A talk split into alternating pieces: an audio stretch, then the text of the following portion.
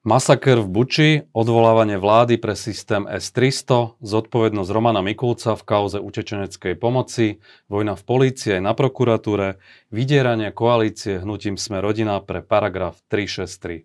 Aj to sú témy dnešnej diskusie s podpredsedom parlamentu Gáborom Grendelom. Vítajte v štúdiu Postoj TV. Dobrý deň, prajem. Vy ste boli pár dní dozadu na Ukrajine. Na koho to bolo vlastne poput a čo bolo cieľom tej cesty? Túto cestu organizovala spoločnosť United for Ukraine, to je spolok 11 členských štátov Európskej únie. Iniciátorom toho je bývalý litovský premiér, pán Adrianus Kubilius, ktorý je v súčasnosti poslancom Európskeho parlamentu.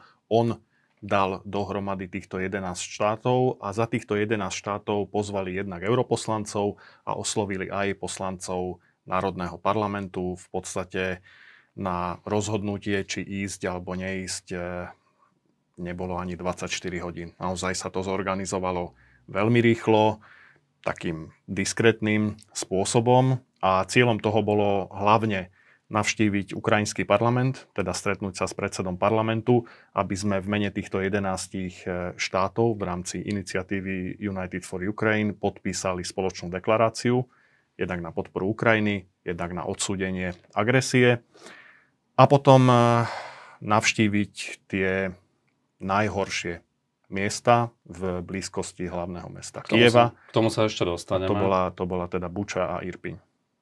Nebol tam žiadny nejaký strach, obava, nebolo nejaké odporúčanie bezpečnostných zložiek necestovať podobne, ako to bolo v prípade Eduarda Hegera? Um,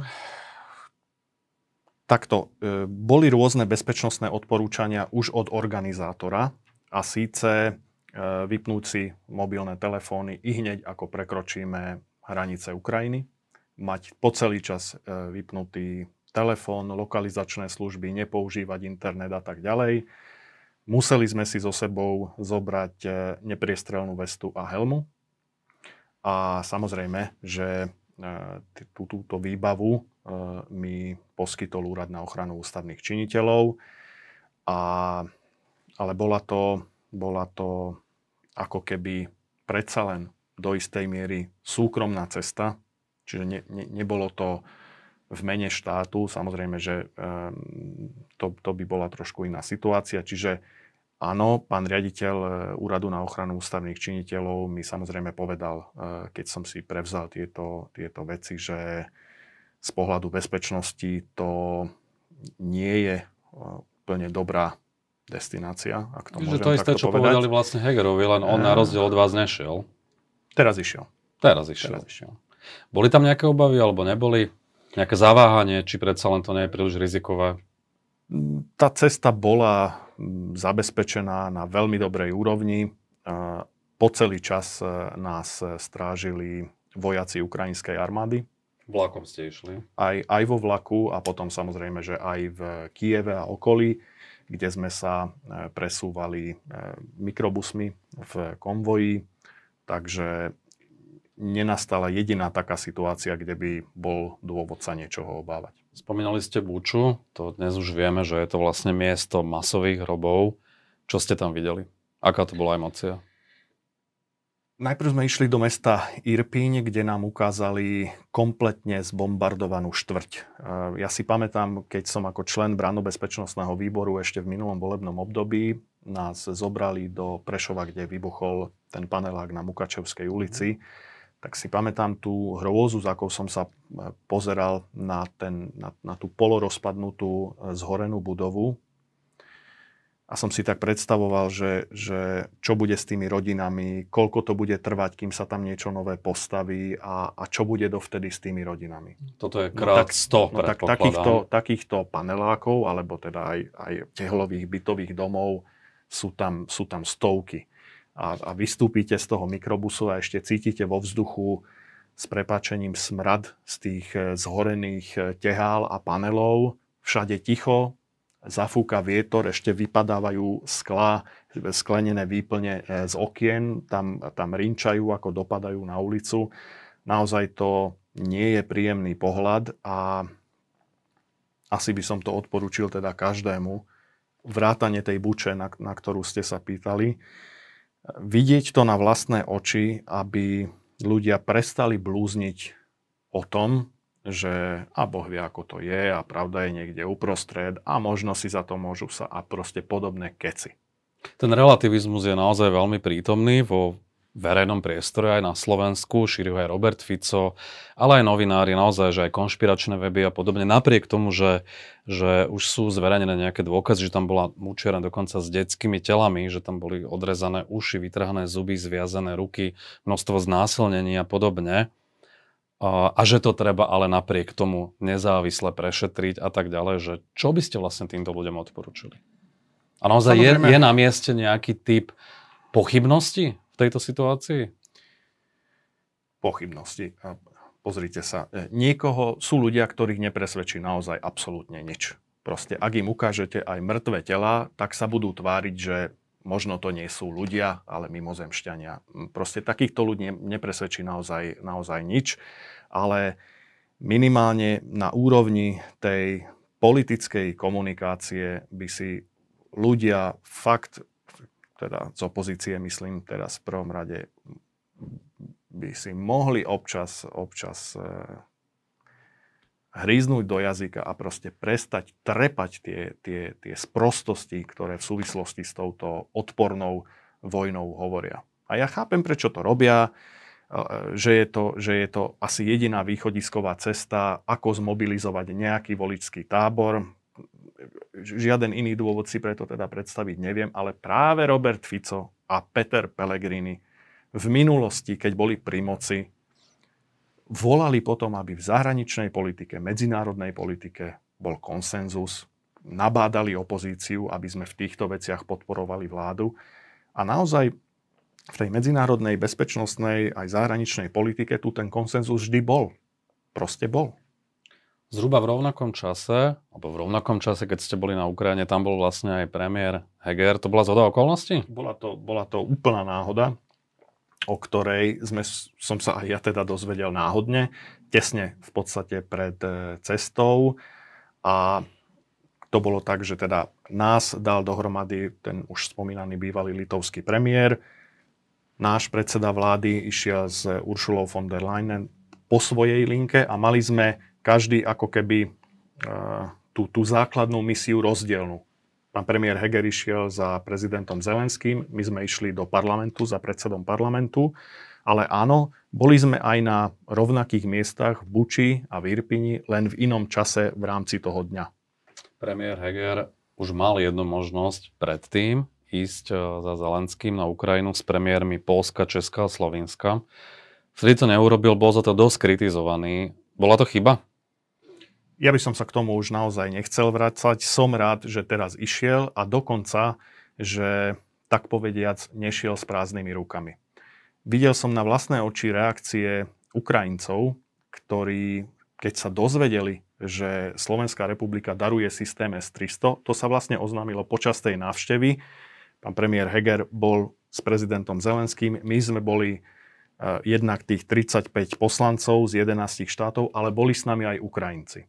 A keď sa dozvedeli, lebo to sa samozrejme začalo okamžite šíriť eh, Twitterom, keď sa dozvedeli, že Slovenská republika poskytne tento svoj systém Ukrajine, tak eh, prišli za nami s pánom Štefancom, on tam bol tiež teda europoslanec Ivan Štefanec, my sme dvaja reprezentovali Slovensko, prišli za nami, poďakovali sa, boli nadšení a ďakovali Slovensku za, za tento dar. Znamená to veľmi veľa pre Ukrajinu.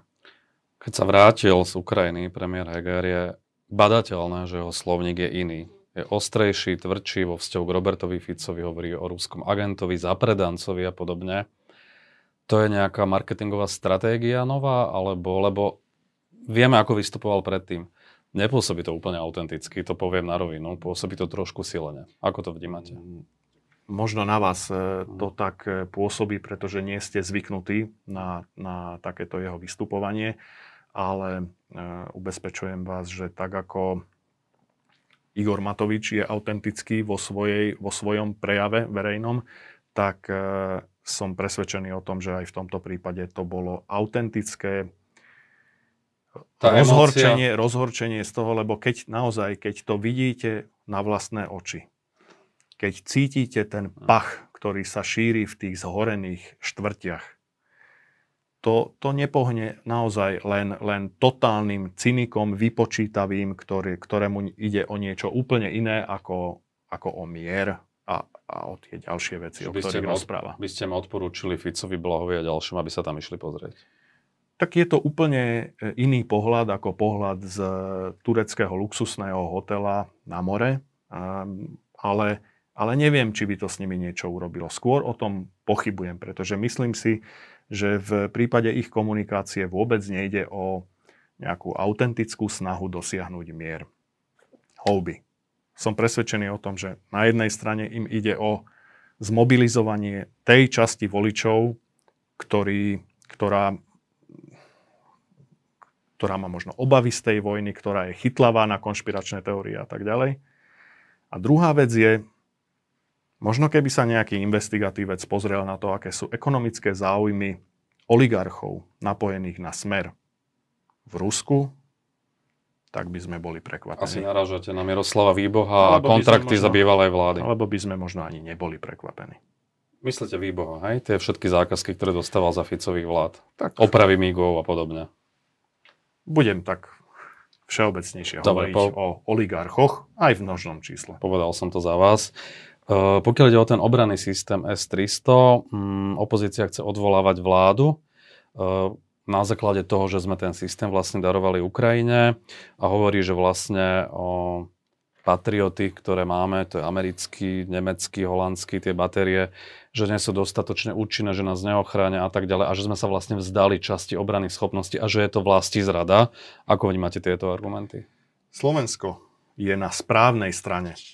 Konečne je na správnej strane v oblasti medzinárodného práva, medzinárodnej politiky. Slovensko pomáha v tejto otrasnej vojne a sme súčasťou medzinárodného spoločenstva. My, my v tomto nevystupujeme ako, ako, nejaký, nejak, ako, ako nejaké dezorientované e, individuum, ktoré riskuje e, svoju vlastnú bezpečnosť. Naopak, my tým, čo robíme, pomáhame bezpečnosti Slovenska. Teším sa na odvolávanie vlády. Bude to, bude to hamba smeru. A možno, že aj hamba hlasu, keď sa k tomu pridajú, pred celým svetom, ak za poskytnutie S-300 budú odvolávať vládu v parlamente. To si svet všíma, to si veľvyslanci všímajú, ktorí sú akreditovaní na Slovensku, podávajú o tom samozrejme správy do svojej vlasti, svojim vládam, to je ich úloha a pokojne nech ideme do tohto odvolávania. Ja osobne sa na to veľmi teším a bude to strašná hamba pre smer a keď sa pridá aj hlas, tak aj pre, hlas, ktorý sa doteraz tváril, že je úplne iný ako smer. Že je to niečo nové, niečo pekné, chrumkavé. Myslím si, že táto vojna e, odhalila to, čo sme hovorili od začiatku, že neexistuje lepší smer a horší smer. Proste existuje len jeden smer. Ale hovorí sa, že vlastne ten systém S-300, je to zatiaľ nepotvrdené, že bol zničený no, ruskou no, armádou. Máte k tomu nejaké bližšie informácie, alebo sú to nejaké hoaxy? Alebo... E, hovoril som o tom s pánom e, ministrom obrany, pretože samozrejme, keď sa taká správa objaví, tak nemôžete automaticky povedať, že a to je hoax určite. E, čiže aj ako člena branno-bezpečnostného výboru ma to zaujíma, aké sú fakty. A hovoril som kvôli tomu s pánom ministrom obrany, ktorý si to zase overoval cez svoje zdroje priamo na Ukrajine. Tie zábery, ktoré boli zverejnené na internete, sú síce zo systému S-300, ale nie z nášho. A nie sú to z týchto časov, kedy bol náš systém dodaný na Ukrajinu, mhm. ale z niekoľkých týždňov dozadu. Pretože samozrejme, že na Ukrajine ten náš nie je jediný systém protiraketovej obrany S-300. A áno, nejaký systém tam zničený naozaj bol. Čiže klasická ruská propaganda. Áno, že niečo pravdy tam, nie, áno, bolo zničené S-300, ale nie teraz a nie ten náš slovenský systém. Opozícia poukazuje na to, že tie patrioty nie sú vo vlastníctve Slovenskej republiky, čo môže byť tiež problém. Je to naozaj problém? To už naozaj hľadáme problém proste vo všetkom. No, že ich môžu kedykoľvek stiahnuť a tak ďalej. Slovensko je súčasťou medzinárodného spoločenstva, či Európskej únie alebo Severoatlantickej aliancie. A Severoatlantická aliancia čo robí posledné mesiace? A od vypuknutia vojny už teda duplom. Posilňuje svoju východnú hranicu obrany schopnosť členských štátov v najbližšom okolí Ukrajiny. Takže ak niekto tvrdí, že tu je takáto hrozba, tak zase len trepe, trepe, trepe. Nehovoriac, pardon, ešte o kvalite toho systému Patriot, ktorý je, teda, ktorá je o dosť lepšia, ako je ten náš e, starý systém S-300. Opozícia sa predčasom už po niekoľkýkrát pokusil odvolať Romana Mikulca, ministra vnútra, tentokrát pre kauzu utečeneckej pomoci riadenie, kde mala vlastne participovať firma Dustream, zákazka za 2,5 milióna eur, mala ju dostať v priamom rokovacom konaní bez zverejnenia. Je to firma, ktorá mala skúsenosť len s eventami dovtedy a bola na odporúčanie Juliusa Slováka. To je človek, ktorého firma GD Identity robila pre Olano, e, ozvučovala volebnú noc a profituje aj z tej zákazky pre Dustream, ako sme spomínali, ako subdodávateľ. Nie je to problém? Konflikt záujmov? Keby ste boli v opozícii, asi by ste na to inak reagovali je to možné. Samozrejme, nie je to, nie je to šťastná kauza. Um, a možno, že už aj na ministerstve vnútra olutovali, lebo v skutočnosti vo vzťahu k, k tomu pánovi, ktorý, ktorého ste spomínali, tak e, tá, tá subdodávka bola vo výške, ak sa nemýlim, 2000 e, eur na, na 8 ľudí, ktorí teda fyzicky e, odvádzajú nejakú prácu. Čiže ja viem, ja viem, akože len tým ako, chcem ako povedať... novinár by ste to asi neignorovali. Len tým chcem povedať, že, že nie je to taká tá typická rozkrádačka, že dali sme predraženie niekomu kúpiť nejaký tovar, ktorý sa dá kúpiť lacnejšie. Ale dôležitý je princíp. Išlo to po kamarádskej linke na odporúčanie. Aj premiér Heger a Igor Matovič poznajú išlo to, išlo to, a tak išlo, išlo to samozrejme samozrejme tým priamým rokovacím konaním, ktorý je vždy, toto je samozrejme riskantný inštitút, pretože ak idete priamým rokovacím konaním, tak to vždy, vždy sa to bude spochybňovať a teda keď je tam nejaký takýto typ prepojenia, tak, eh, tak samozrejme, že to budú spochybňovať, my by sme urobili to isté, ale, ale predsa len sú tam isté okolnosti a tá okolnosť je, že, že tej súdodávke išlo 2000 eur. No tak dobre, tak e, za 2000 eur uh, si myslím, že by sme Roberta Kaliňáka alebo Denisu Sakovu asi neodvolávali. To je, to je, to je Akurát fakt. by ste to asi rovnako kritizovali. To je možné. Na druhej strane chcem povedať, že, že tieto, toto a či, či ide o manažovanie krízy alebo, alebo o ďalšie nejaké práce, ktoré, ktoré súvisia, tak to, že sú tam dobrovoľníci, OK, dobrovoľníci sú aj, aj v Maďarsku, aj v Polsku, proste dobrovoľníci pomáhajú všade a, a treba im za to poďakovať. A čo je už také menej, menej tradičné, že štát musí suplovať e, súkromná spoločnosť. A aj to sa môže stať. Je vojna, ako všeli, všeli Dobre, čo si viem predstaviť. má stovky ľudí v krízovom manažmente riadenia. Mal by to byť schopný zabezpečiť štát a ak náhodou z nejakého dôvodu to nevie, tak to musí od začiatku až po koniec veľmi transparentne vysvetliť, prečo to tak je. A to sa v tomto prípade nestalo. Zvláda Roman Mikulec svoju funkciu? Má, ve- takto, má, má veľmi ťažkú pozíciu. A teraz e, nerobme si ilúzie, že keby Roman Mikulec odišiel a nastúpil by tam Jozef Mrkvička, tak opozícia bude každý deň ďakovať novému ministrovi vnútra, ako fantasticky robí svoju prácu a ako sa to tu čistí od korupcie. Proste samozrejme, že to tak nebude. Teraz bombardujú Romana Mikulca, keby odišiel, budú rovnako intenzívne bombardovať až dovtedy, kým policia tak, ako vyšetruje doteraz tie ich kauzy, tak proste kým sa toto bude diať, tak ministerstvo vnútra a minister vnútra bude pod sústavnou palbou opozície. Jedno... Našou, úlohou je, našou úlohou je v tomto opozícii nepomáhať a vyvarovať sa uh, takýchto, takýchto chýb, aká sa, aká sa stala napríklad v tomto prípade. Jedna vec je samozrejme ten prírodzený tlak opozície kvôli tomu, že policia má voľné ruky. Tomu rozumiem. Druhá vec sú tzv. nevinútené chyby a personálna politika a vojna v polícii a situácia na inšpekcii.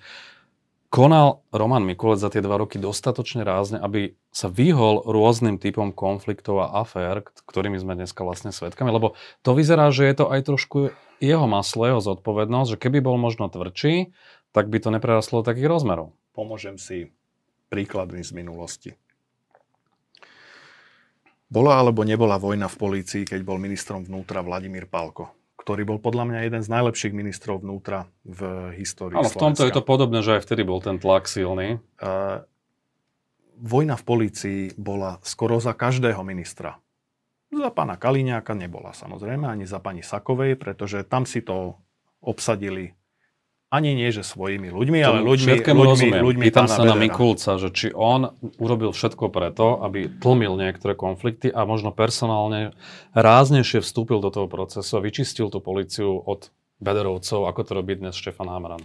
Nebudem o tom, nebudem o tom špekulovať, e, pretože možno by bola rovnaká vojna, keby tam, keby tam sedel niekto iný a tá vojna podľa mňa proste vyplýva z toho, že ak niekto 12 rokov buduje či políciu, ale aj iné zložky, nielen políciu. Tak keď tam 12 rokov obsadzujete e, svojich ľudí, nielen do vedúcich pozícií, ale aj na, na nižšie úrovne. Potom príde, potom príde vláda, ktorá, ktorú, ktorú vedie ako keby chyba v systéme, myslím tým hnutie Olano, ktoré bolo outsiderom e, až, až, až do poslednej chvíle a nakoniec Ste vyhral sa pekne zadefinovali. Keď, lebo tak sme vnímaní, ako chyba v systéme. A každý, každý z tých, čo tam za tých 12 rokov e, prišlo, len čaká, že no kedy už tá vláda padne, aby sa vrátili tí, tí predošli. To, to sa na, naozaj sa to nedá len tak zo dňa na deň sa s tým, sa s tým nejako vyrovnať alebo vysporiadať. Nehovoriac o tom, že a keď začnete meniť proste tie persony, tak dostanete sprava, zľava, nie len od politikov, že prečo musíte aj funkcionárov meniť, veď to sú profíci, odborníci, úradníci. No nie je to celkom tak. Ale určite s vami súhlasím, aj pán Mikulec by s vami súhlasil, že, že mohlo, sa to, mohlo sa to robiť eh, radikálnejšie. O vás sa po voľbách hovorilo ako o potenciálnom ministrovi vnútra, nakoniec z toho zišlo. Keby teraz nastala táto situácia, či už by bol odvolaný, alebo by sám sa stiahol, alebo jeho Olano stiahol Romana Mikulca, išli by ste do toho? Bolo by veľmi nekorektné pušťať sa z mojej strany do takejto špekulácie.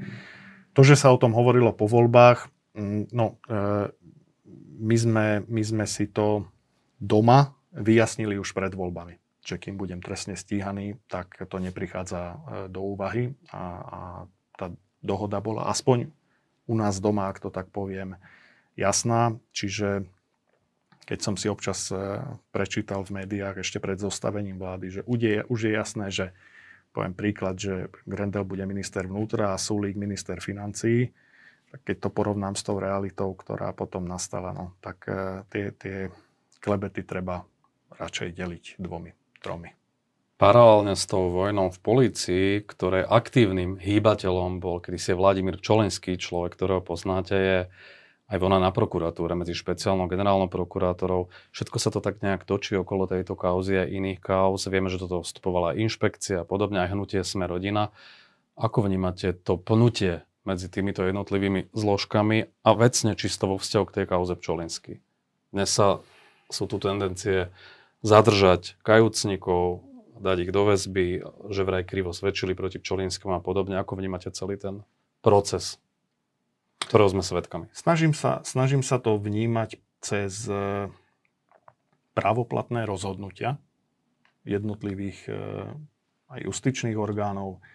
A teda, čo sa týka tejto konkrétnej kauzy, tak e, by som povedal, že aj som to niekde napísal, že Krajská prokuratúra v Bratislave utrpela už dvakrát trapas. A teda hovorí sa, že keď sa vám to stane Prvýkrát raz... boli vyšetrovateľia NAKA. Keď sa to stane raz, tak môže to byť náhoda. Keď sa to stane dvakrát, tak e, je to šťastie alebo smola. Ale keď sa to stane už trikrát, tak sa hovorí, že je to výsledok e, nejakej usilovnosti, tak myslím si, že, že, že krajská prokuratúra už by mohla trošku uh, sa vrátiť na zem a, a takú sebareflexiu trošku. A nie len krajská prokuratúra, lebo však e, tá je v, hierarchii, v hierarchii tej prokuratúry e, je samozrejme podriadená generálnej prokuratúre, čiže myslím si, že tá sebareflexia už, už je na čase, aby, aby prišla. Čiže robí Žilinkovi podriadená prokuratúra nad prácu, možno aj v spolupráci s Slovenskou informačnou službou, s Hnutím Smerodina, aby pomohli ich nominantovi Vladimirovi Pčolinskému? Robí hambu prokuratúre. O tom svedčí tá prvá kauza, e, kedy súd povedal, že nie, nevidí dôvod nie len na väzobné stíhanie, ale ani na trestné stíhanie. To bolo vtedy. Teraz úplne iná súdkynia na inom súde povedala de facto to isté. Ani väzba, ani trestné stíhanie. Čiže, čiže tak. Ale chcem byť zdržanlivý, lebo jednak aj tých aktérov, ktorých, e, ktorých spomínate, viete, že e, sme v minulosti e, spolupracovali na ministerstve vnútra pred vyše desiatimi rokmi, čiže je tam istá nejaká možno zaujatosť, alebo, alebo proste nechcem do toho vnášať e, svoje e, nejaké osobné pocity ste a emócie. Ste sklamaní z toho, čo ste sa dozvedeli o Vladimirovi Pčolinskom? To, to, áno, presne toto sú tie, tie také osobné, osobné roviny, ktoré ja do toho proste nebudem vnášať. A budem sa spoliehať na právoplatné rozhodnutia kompetentných orgánov.